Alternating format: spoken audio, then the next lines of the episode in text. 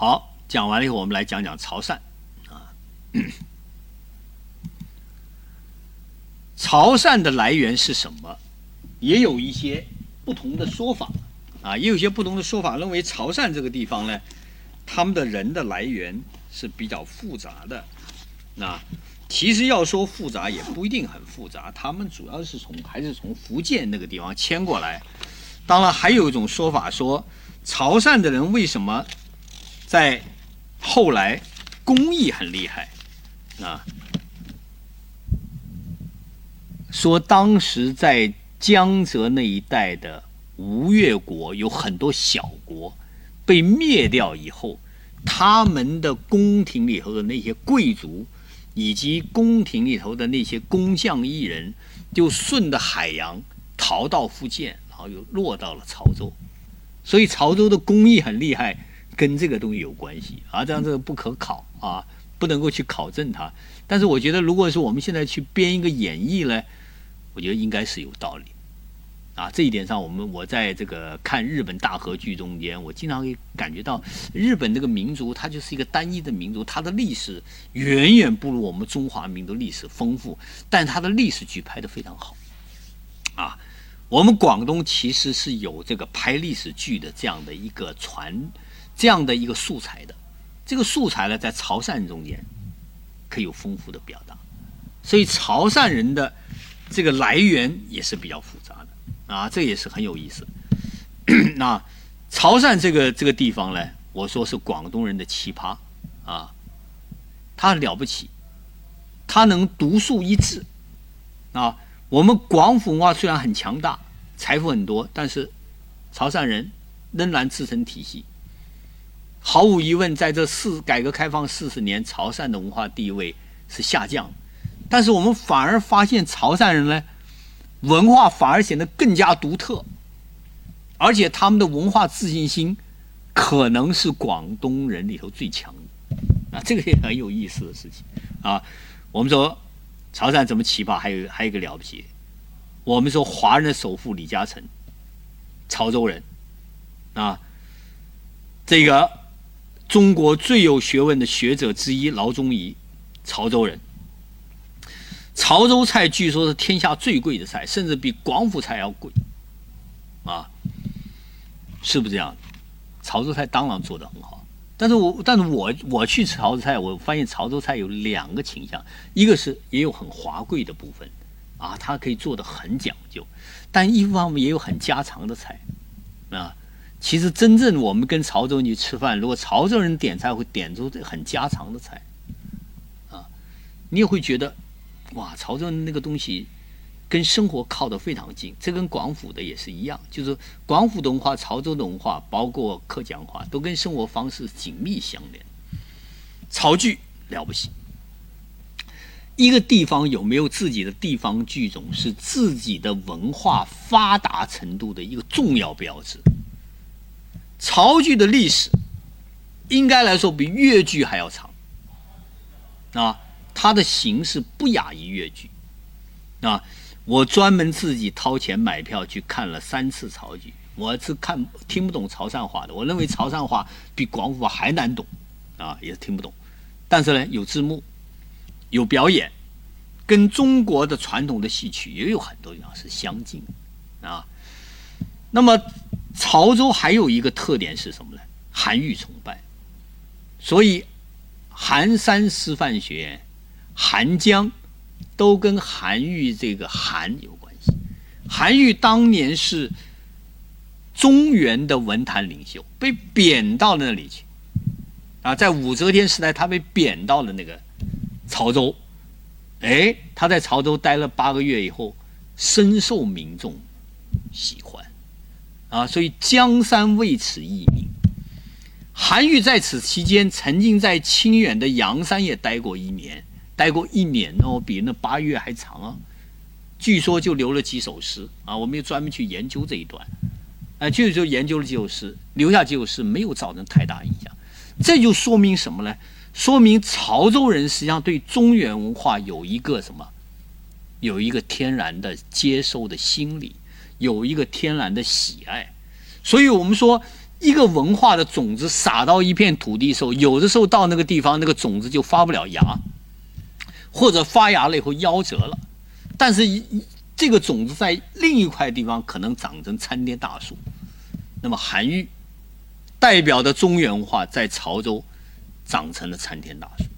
所以，我们就说潮州的地方实际上是它既有它自己的文化，同时又什么？又有对于中原文化的那种骨子里的喜爱，啊，所以说我们今天去说为什么潮州地方特别注重传统，其实我们中原的文化很多留在了那里，啊，留在了那里。所以我们说我们广东有个特点是具有最传统的东西，同时又有最现代的东西，啊，这就是一个很大的特点。啊，我们整个南宋王朝的句号是画在我们广东。啊，粤东包括江门那一片，啊，新会的那衙门海战，啊，整个的这个南宋的小皇帝最后跳海自杀，然后据说那个海战的话，跟他一起跳海自杀有十万之众，所以一句话叫做“南宋之后无中华”，啊，这句话今天我们要推销也是很值得玩味的。也就是说，中华汉族文化的正宗，到了南宋以后没了。那咱这句话不完全对啊。我们也可以说这个多民族。我记得金庸这个小说家金庸自己曾经发布一个观点，说他年轻的时候啊，认为当皇帝只有汉族人当是正统的，别的民族都不行。他他到了中年以后，慢慢就发现他这个观点是错误的。为什么呢？因为我们这个中华民族。有五十六个民族，五十六朵花。其实真正民族分起来不止五十六个，就是每个民族都有在这块土地上生存的权利。啊，所以汉族人可以当皇帝，啊，别的是少数民族也可以当皇帝，这是金庸的说法。啊，当然这个说法说起来非常复杂，但是我们可以毫无疑问可以看到，啊，就是南宋的句号在广东画了以后，有些文化因为。中国整个文化的最大特点就是由北向南，游牧民族不断的进入，然后汉族的血统不断的在北方的游牧民族的那个血统的加入中间，不断的去丰富、去发展，在这个繁衍中间，而满族人呢，实际上也被充充分的汉化了。满清贵族啊，特别会打仗，那个骑兵非常会打仗，把整个汉族征服。啊，所以这个中华民族的历史是多民族的历史。那么这种多民族历史呢，南宋以后，中华文化的符号画在广东，这一点在潮州有很深的影响。所以我觉得这些都是我们文化中很重要的东西啊。所以为什么说传统的潮州人一般来说，他们都找自己的人成婚？男孩子一般找潮州的女孩子，潮州女孩子一般嫁潮州的小伙子。然后我们以前在大学头，我在大学头坚持了差不多十多年，每年搞这个文化调查，我发现潮州人是最注重传统。我们每年，我那时候当人文传播学院院长的时候，我们每年都做这个，就是广东地域文化的演讲比赛。我们发现基本上第一名都是潮州人。只有潮州的学生会站在讲台上讲他们的历史，会热泪盈眶，哈哈，感情特别深。其次是粤西的，广府是最淡的，哎，这都很有意思啊。广府是最淡漠的，客家人也还比较注重他们的传统。那么比较起来，潮州人是最重传统，所以潮州的会所、同乡会到哪里凝聚力最强？潮州的会馆在国外，啊，在东南亚，它的凝聚力很强。当然，他们很早还有很重要一个，它有金融的功能，它不仅仅是同乡为大家去喝个茶的。所以潮州人，这个他们到今天都能够那样抱团，为什么？啊，值得研究。所以我们在大学时候做那个调查，还有一个很有意思，在这个所有的人都反感。潮州人的一条说，潮州人的老乡只要见了面，远远看到，马上就说潮州话，就把他们忘记了，把同乡忘记了，啊，老乡见老乡，两眼泪汪汪。潮州人就这样，哎，这个很有意思。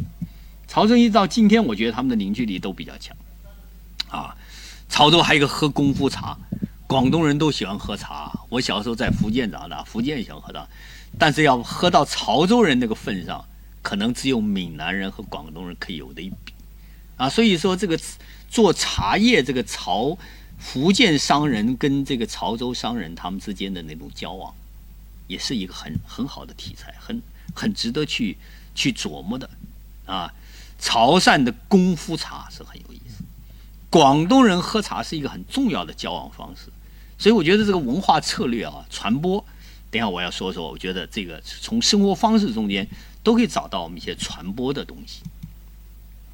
潮剧啊，功夫茶，潮剧中间的一些模式也是自己很有特点啊，都是所以说一个地方它能够有自己的地方戏。这说明它一个文化形成自己的传统，再一个就有有城市型的消费，也有乡村的消费。因为戏曲在中国是很重要的，因为我看过一个数字：中华人民共和国成立之前，中国的识字的人只有百分之五，以前大部分人都是文盲不识字，那么他们怎么知道接受传统文化呢？一个是靠家庭中的老人的诉说。宗祠的那些活动，还有一个很重要，靠戏曲啊，听戏，甚至听木偶戏，然后这里头来进行一种传统教育啊。潮剧的发展，潮潮剧还有很重要，就是广这个在广东人中间，在我们的文化调查中，只有潮州人会花钱让自己的子女去学习自己的传统技艺啊，别的地方已经没有了，珠三角更少。啊那么还有这个说的一个就是什么呢？潮州的工艺也很了不起。这个潮州的前文联主席黄国清曾经跟我说过一句话，我印象非常深，说全国的手工艺要是搞团体冠军的话，那就是潮州人啊！我不知道这里头有多大的成分是他的出于他的土地的热爱啊，但是我看了潮州的工艺确实很厉害啊，因为我的家是住在琶洲。我每年都去看广东的工艺美展啊，我我对工艺品有特别的喜爱。我发现的档位里头哈，主要就是广州和潮州，潮州的档位要比广州还要多啊。它的手工艺非常发达，潮汕手工艺非常发达。我对它的那个木雕我是非常喜欢的啊，我自己都买过好好几个，而且还帮朋友买过啊。他的木雕，他的这个潮绣，都形成他自己的特点啊。潮绣是中国四大名绣啊。潮州人还有一个很大的特点，祠堂寺庙非常多。潮州的祠堂跟汉族的祠堂还有不一样。我们说汉族的祠堂内祠堂一般是建在山清水秀的地方，建在郊外。潮州不是。潮州跟生活的区域是完全近的。我到我到这个揭阳的时候，印象非常深。他的那个城隍庙啊，啊，那个发达程度，我觉得不亚于。虽然它的地方可能没有那么大，一点都不亚于南京、上海，也不亚于潮州市。哇，整条街卖那个贡品。然后这个他的那个寺庙头有两个大的乒乓球桌，然后那人进去供奉了，就把那个贡品放在那，半个小时就要收收一趟，满满当当。所以整个潮州人的那种这个拜这个祭祀的风，现在广东人可能是最最盛啊。他的游神赛会也是相当热闹的，这个有点像日本人。啊，他的这个寺庙在家头也有点像日本。我去过两次日本，我发现日本人很大一个特点啊，出去买菜也到那寺庙头，然后拍拍手，这就是那个，就是拜了一下，祭拜了一下。那潮州人跟这个也很像，非常像，非常像啊，随时都到寺庙头去。而且在我们的文化调查中，潮州人都认为，这个有没有神这个问题不重要，不需要去问啊。然后他们拜的什么国王啊，什么妈祖啊，然后还有就是原始的那种什么都是神灵啊，土地爷啊，然后这棵树啊也是神呐，啊，都跟我们中国传统的那个万物有灵论的相连。这个万物有灵论在少数民族，我们现在什么藏族啊这些民族里头，它是保留的非常好啊。前一段到贵州去，发现这个贵州的那一些少数民族，这些也保留好。当然，现在他是把它当做旅游文化来开发，但是潮州人不是，潮州人生活中就这样，他们生活中就是要拜啊。我以前有个邻居，他每天早上起来都要插三根香放在那个门道里头，有一个神位。哇！我说你插三根香，实际上那个烟熏的就比较厉害了。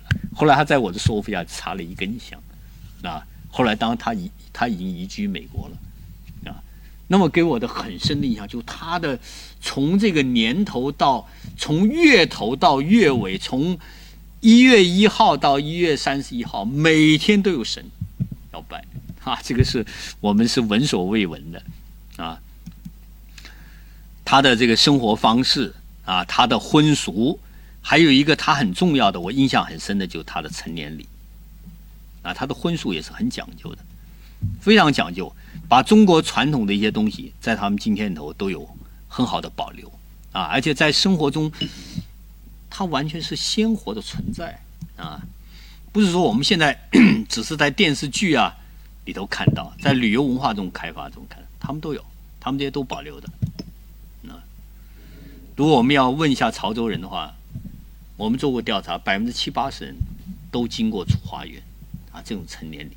中国的成年礼，我们现在《诗经》里头可以看到，在生活中已经很少了。啊，我记得我小的时候，还有什么成年礼呢？就是说，男孩子这个发育的时候要吃小公鸡，那公鸡宰完了以后，要让它流点血了，还放在那摆一下。哎，这都已经，这个仪式已经很简单了，但是出花园呢？出花园的那些礼品，在今天的潮州的那个街上，都是公开卖的，而且大家都经过这样的，啊，这个要这个穿新衣，要梳头，要在这个放了鲜花的那个那个澡盆里头沐浴，啊，我觉得这个都是在今天的 那还有这种咬鸡头啊那些这种做法。啊，在今天我们汉族的广大区域，包括山东、河南、山西，啊，比如说我们说山西也是很讲究传统的地方，那那个河南就是中原啦，那山东是孔孟家乡啊，啊，但是这些东西都不如潮州，所以潮州我们说广东的奇葩，所以人家说要到广东来旅游，我这个最有传统文化，我推荐去潮州。啊，潮州的那个民居也特别有传统文化，他的整个吃饭也非常讲究。然后你看他的拜神，啊，他从统称叫拜老爷，老爷就是神。啊，当然妈祖，妈祖是个女性哈，啊，我发现我最近到了这个万山群岛，发现他这个妈祖庙头也有专门拜老爷的，也有老爷的这个牌位，而且他那个捐款头有捐给妈祖的，也有捐给老爷的。那也很有意思。那么整个潮汕中，我们可以看到啊，玉皇大帝、地主老爷、妈祖、财神爷、五谷母、珍珠娘娘、三山国王、寿星公、观音如来啊，哇，特别多。而且那个那个潮汕的那个祭祀的那个体系，要比粤西更清晰。那我在粤西的好几个地方，什么吴川呐，我们可以看到啊，什么卢道石的什么孔子啊。啊，释迦摩尼啊，老子啊，三个全部供在一起。那他们说这跟广东的这个这个祭祀的他这个有先者领啊这个观念有关。那我觉得这个东西都都很值得研究，为什么会这样？啊，而且也是我们文化传播的一个很好的资源和素材。啊，这种祭拜，中国人的这种祭拜跟食物也是相连的。这个整个广东都很讲究这个东西。而且他的风气 非常的这个虔诚啊，很虔诚啊。不要问这个祖先魂在不在啊，他们认为这个问题不用问啊，那很有意思。这信仰还是还是信俗啊，对，挺有意思。我在济阳这个这个这个他的城隍们都看到看到这个这些东西全部都有啊。所以整个潮州来说。它也保留了，据说原来我们中原的一些建筑都在潮州都保留，然后潮州的很多艺术又进一步发展，啊，潮州的建筑的木雕啊，这些这些东西的艺术性都非常高啊，多层的，据说可以有五层之多啊，非常急啊。潮汕的潮汕的男子有大男子主义，这个我在这个很多地方谈说，现在这个大男主义已经变化了啊，是不是这样啊？我也不太清楚。但是很多人说潮汕的女子是很适应做太太的，因为她们很能入夫中，特别顾家，啊，这个都是今天能够把这个传统保留下来也不容易，啊，啊，这个潮汕的，这个从小就会喝喝喝这个喝茶啊，所以人说潮汕我们可以用三个字来来概括它：南、拜、义。南是大男子主义，啊，潮汕的。男人在家里地位是比较有传统特点的，拜是他们拜神祭拜，啊，特别注有祭拜风。艺是他们的艺术，艺术很讲究，他们的艺术，特别他们的工艺是很高高级的。然后他们的生活也很讲究，他们潮汕文化特色形成有一个很重要的特点是什么？叫做种田如绣花。潮州人精细，生活方式也讲究。其实整个广东人中间最讲究潮汕人，其次是广府人，稍微粗犷点是客家人。客家人稍微粗犷一点，还有中原色彩。但潮州人发展到今天，为什么这样的？他们说跟闽南很像，就是土地少人多，所以他必须要学一门工艺来养活自己，然后还必须要什么呢？去经商，去向海外发展。所以这个东西跟自然环境是有关系的。啊，潮汕的海鲜的加工啊，也特了不起，保持它的原味，用海水煮十分钟就可以当饭吃。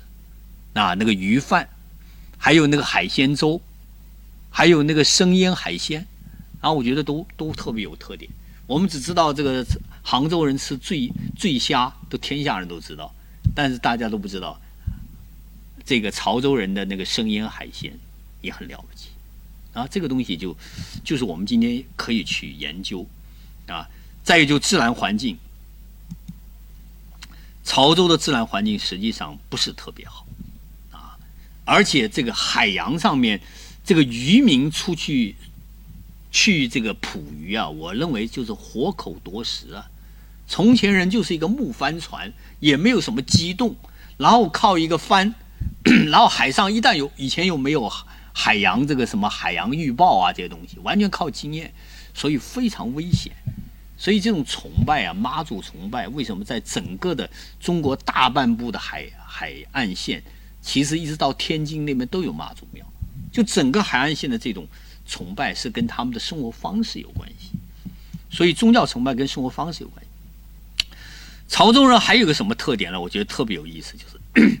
我们现在认为整个潮州区呢是有汕头管的一一个地方啊，潮州也归汕头管，然后揭阳，然后呢汕尾啊，但是潮州人内部挺有意思啊，他他们说是潮州人是潮州人和汕头人互相看不起，汕头人认为他们有钱，因为他们开埠以后，主要的什么五星级酒店呐、好车什么都在他们那里。啊。认为潮州衰败了。啊，GDP 潮州是是汕头的一半，啊，只有一千多万，汕头是两千多万，啊，呃，这个说起来还是比较少，但是汕头富裕，但潮州人认为汕头文化不如他们，因为汕头那个地方很晚才才开户有才发展起来，然后潮州和汕头人，呃，潮州人和汕头人加起来呢。看不起揭阳人，啊，认为揭阳人以前比较穷，啊，揭阳人当然现在在富，然后这个潮州人和汕头人和揭阳人加起来又看不起汕尾人，那位汕尾不是他们潮州人，所以我觉得汕尾人挺汕尾的人挺委屈，因为在潮州八郡里头是没有汕尾，汕尾是独立的，天上雷公，地下海陆丰，汕尾那地方人相对来民风比较粗犷，所以是。这个广东的这个地方，我就是汕尾还没写过，啊，我准备这个九月份要去一下汕尾。汕尾的地方，它的民风跟潮汕，它的语言受潮汕影响，但它的民风有什么不同？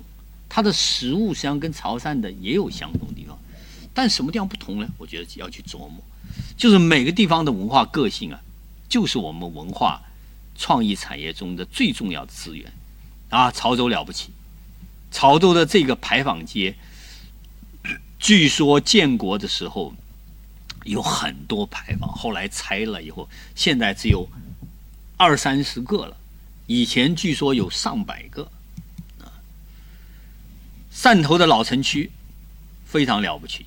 汕头老城区的这个贸易公司跟上海的一样，啊，所以上海的很多早期建设中有很多广。这个老城区我这次去，我去年去已经开始恢复了，啊，花了巨资在恢复，啊，所以汕头和潮州这两者这个城市，一个先一个后，也是可以。去琢磨的，所以这个潮州现在这个文化古城这个建设，我觉得是做的不错的啊。你看这个南生贸易公司跟上海的贸易公司完全是 copy 出来的啊，是两个地方，他们是两兄弟做的这个生意，这个建筑物都是完全一样。那么在整个的这个，我们可以看到民俗文化。这些发展啊，都是我们的文化资源。所以潮汕文化它的这个来源有土著文化，有中原文化，有海外文化，跟我刚刚说的雷州文化一样，他们都是不同文化的一种组合啊。所以潮州文化我刚把它放了，之所以把它放最后讲，因为它传统性最强。所以人家说望潮而生，只要有潮水的地方就有潮人啊。所以我们说。广东人在海外有几千万啊，人们有有的人甚至有种说法说已经近一个亿了，因为他们还有他们的后代子孙很多。那么这里头呢，也有客家人，有潮州人，有广府人，也有粤西人。所以我们说，我们要珍惜广东的本土文化啊。广东的文化有什么特点呢？海洋文化的开放性。因为我们整个中华文化基本上属于内陆文化，海洋文化在里头特别可贵，还有跨文化的兼容性。广东这个地方的文化，跟巴蜀文化、跟楚文化、跟赣文化、跟闽文化都有很多联，更不用说跟江南话、中原文化整个的影响啊。所以广东的文化是由北方的文化的进入和海洋文化两者。在这里交汇，它是一个交流的文化，然后我们的这种跨文化的兼容性就代表了它一种包容啊，然后它又是务实众生的态度，务实众生。广东的文化它具有商业传统，它有两点我的印象很深，我们广中国人是讲叫父母在不远游。一般不出去的啊，我们中国有三三个叫闯关东、下呃这个走西口、下南洋，啊下南洋是人数最多的，而且跑海外。闯关东是这个山东人，主要是山东人，广东呃这个东北人三分之二都是山东人，他们是内地的去迁徙，走西口也是这样，但是下南洋是真正的走向海。但是从文艺上表现来说，或者从文化传播策略上来说，我们下南洋是最弱的，闯关东是表达最好的，啊，走西口也可以，但是我们下南洋一直没有表达好，啊，还有一个就重农抑商，中国传统文化的传统是重视农业，抑制商人，但是广东是重视商业，向来就重视贸易，啊，在南越王国赵佗成立南越王国开始。贸易就在广东的文化和广东生活中占有很重要的位置。好，讲完这个以后，啊，我就重点讲一下广东文化是需要本土文化表达的。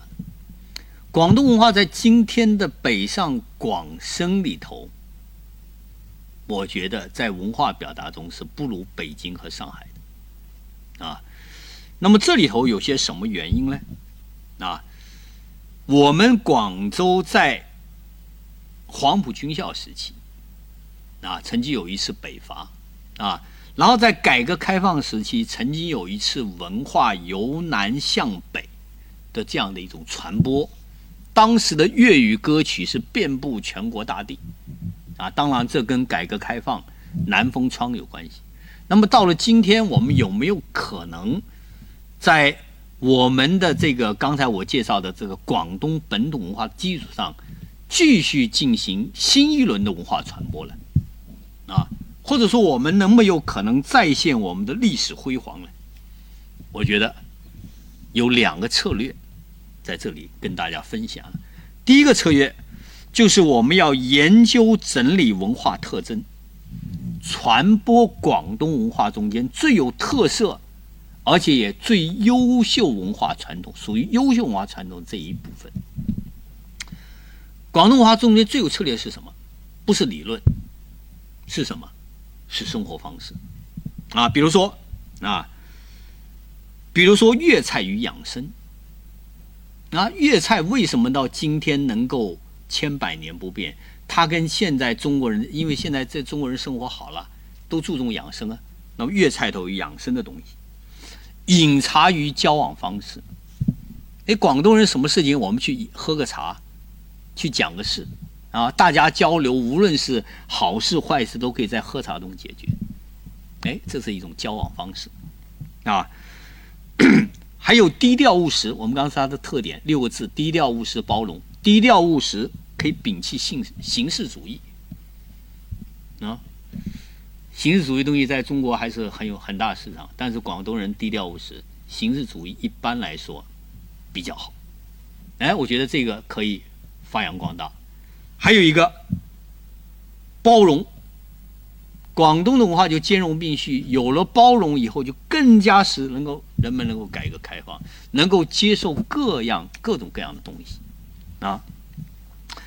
所以，从生活方式入手去宣传广东的文化是大有市场。啊，最近有个电视叫《三十而已》，那头我觉得介绍很多上海的东西是比较尖锐的，比如说他的太太圈。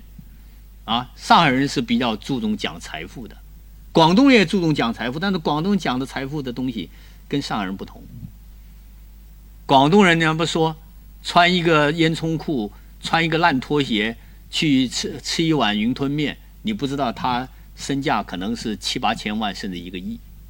他就这样的，开个破车，啊，他不露富，他比较平淡，啊，我的邻居中也有开奔驰的，也有家里有好多套房子出租的，也有就什么呢，开个小小士多店的，哎，他们都都在一起，很平淡的在一起相处，并没有特别明显的。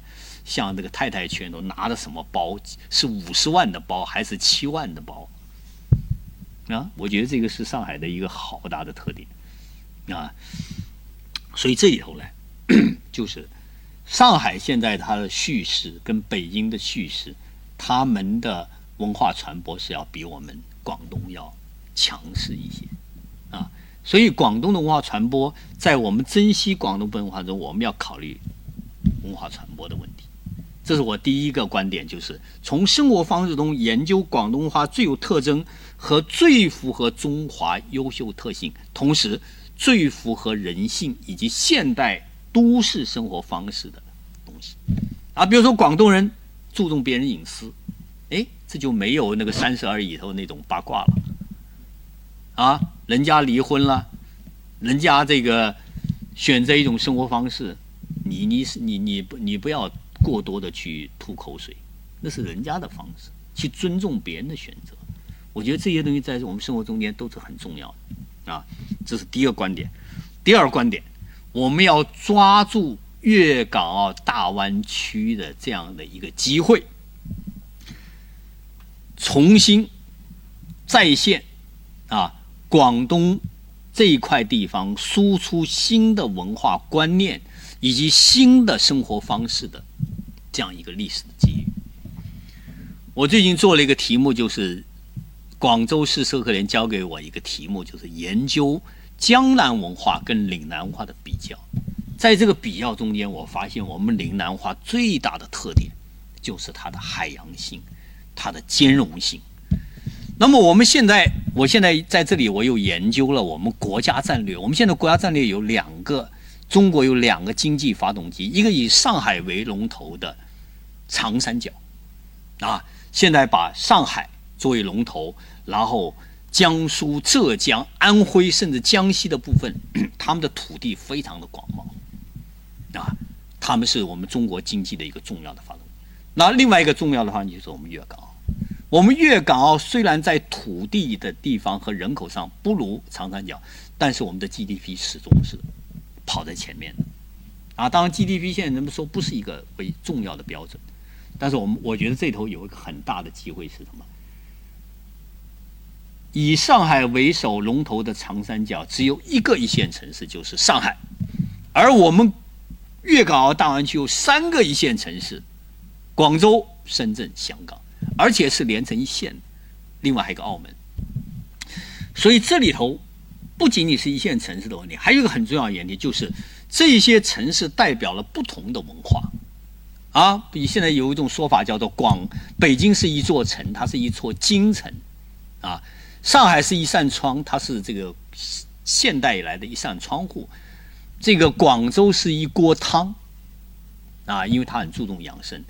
深圳是一股气，它代表的一种蓬勃的生机啊！现在深圳了不起啊，GDP 已经已经跑到广州前面去了，还得了啊！我在深圳也待了五年，它是一个创新城市，一个奇迹城市，它已经开始到欧洲去挖那个团队人才，所以它是一个了不起城市。香港也是一样啊，香港和深圳。广州，我们都具有不同的文化传统、不同的文化特色，还有澳门。那么这些不同的东西，包括我们广州下面的，还有很多很好的城市、很优秀的城市，GDP 也很了不起的啊，包括佛山这样一个广东一直处在老三的城市啊。第一是深圳、广州，然后就佛山。那么还有什么？东莞、中山、江门，包括现在惠州、珠海。啊，都是些好城市。这些好城市呢，他们共同的什么，代表了一种文化的融合。因为我们发现，任何时代中间最具有新生活观念和新质啊，新旧的新质量的质，就出现一些新的，都是在文化碰撞、文化充分交流的是这样的一个地区产生。所以从这点上来说，我认为。粤港澳大湾区正是我们广东文化进行新的传播时代的一个重要的机会，我们要好好抓住这个机会。我们所有的文化人、我们的创意文化产业、我们的政府、我们的民间组织，都应该抓住这个机会，去好好的对进行广东文化的本土化表达。因为我们发现，在这个世界的竞争中间，不但是产品的竞争，同时也是文化的竞争啊。一个国家如此，一个民族如此，一个地区也如此，所以是从这点上来说，我对广东地域文化在今天大湾区的时代重新跃上一个新的台面，充满了信心。我跟大家一起努力，谢谢大家。今天的报告就到此为止，不当之处，请大家跟我交流，谢谢。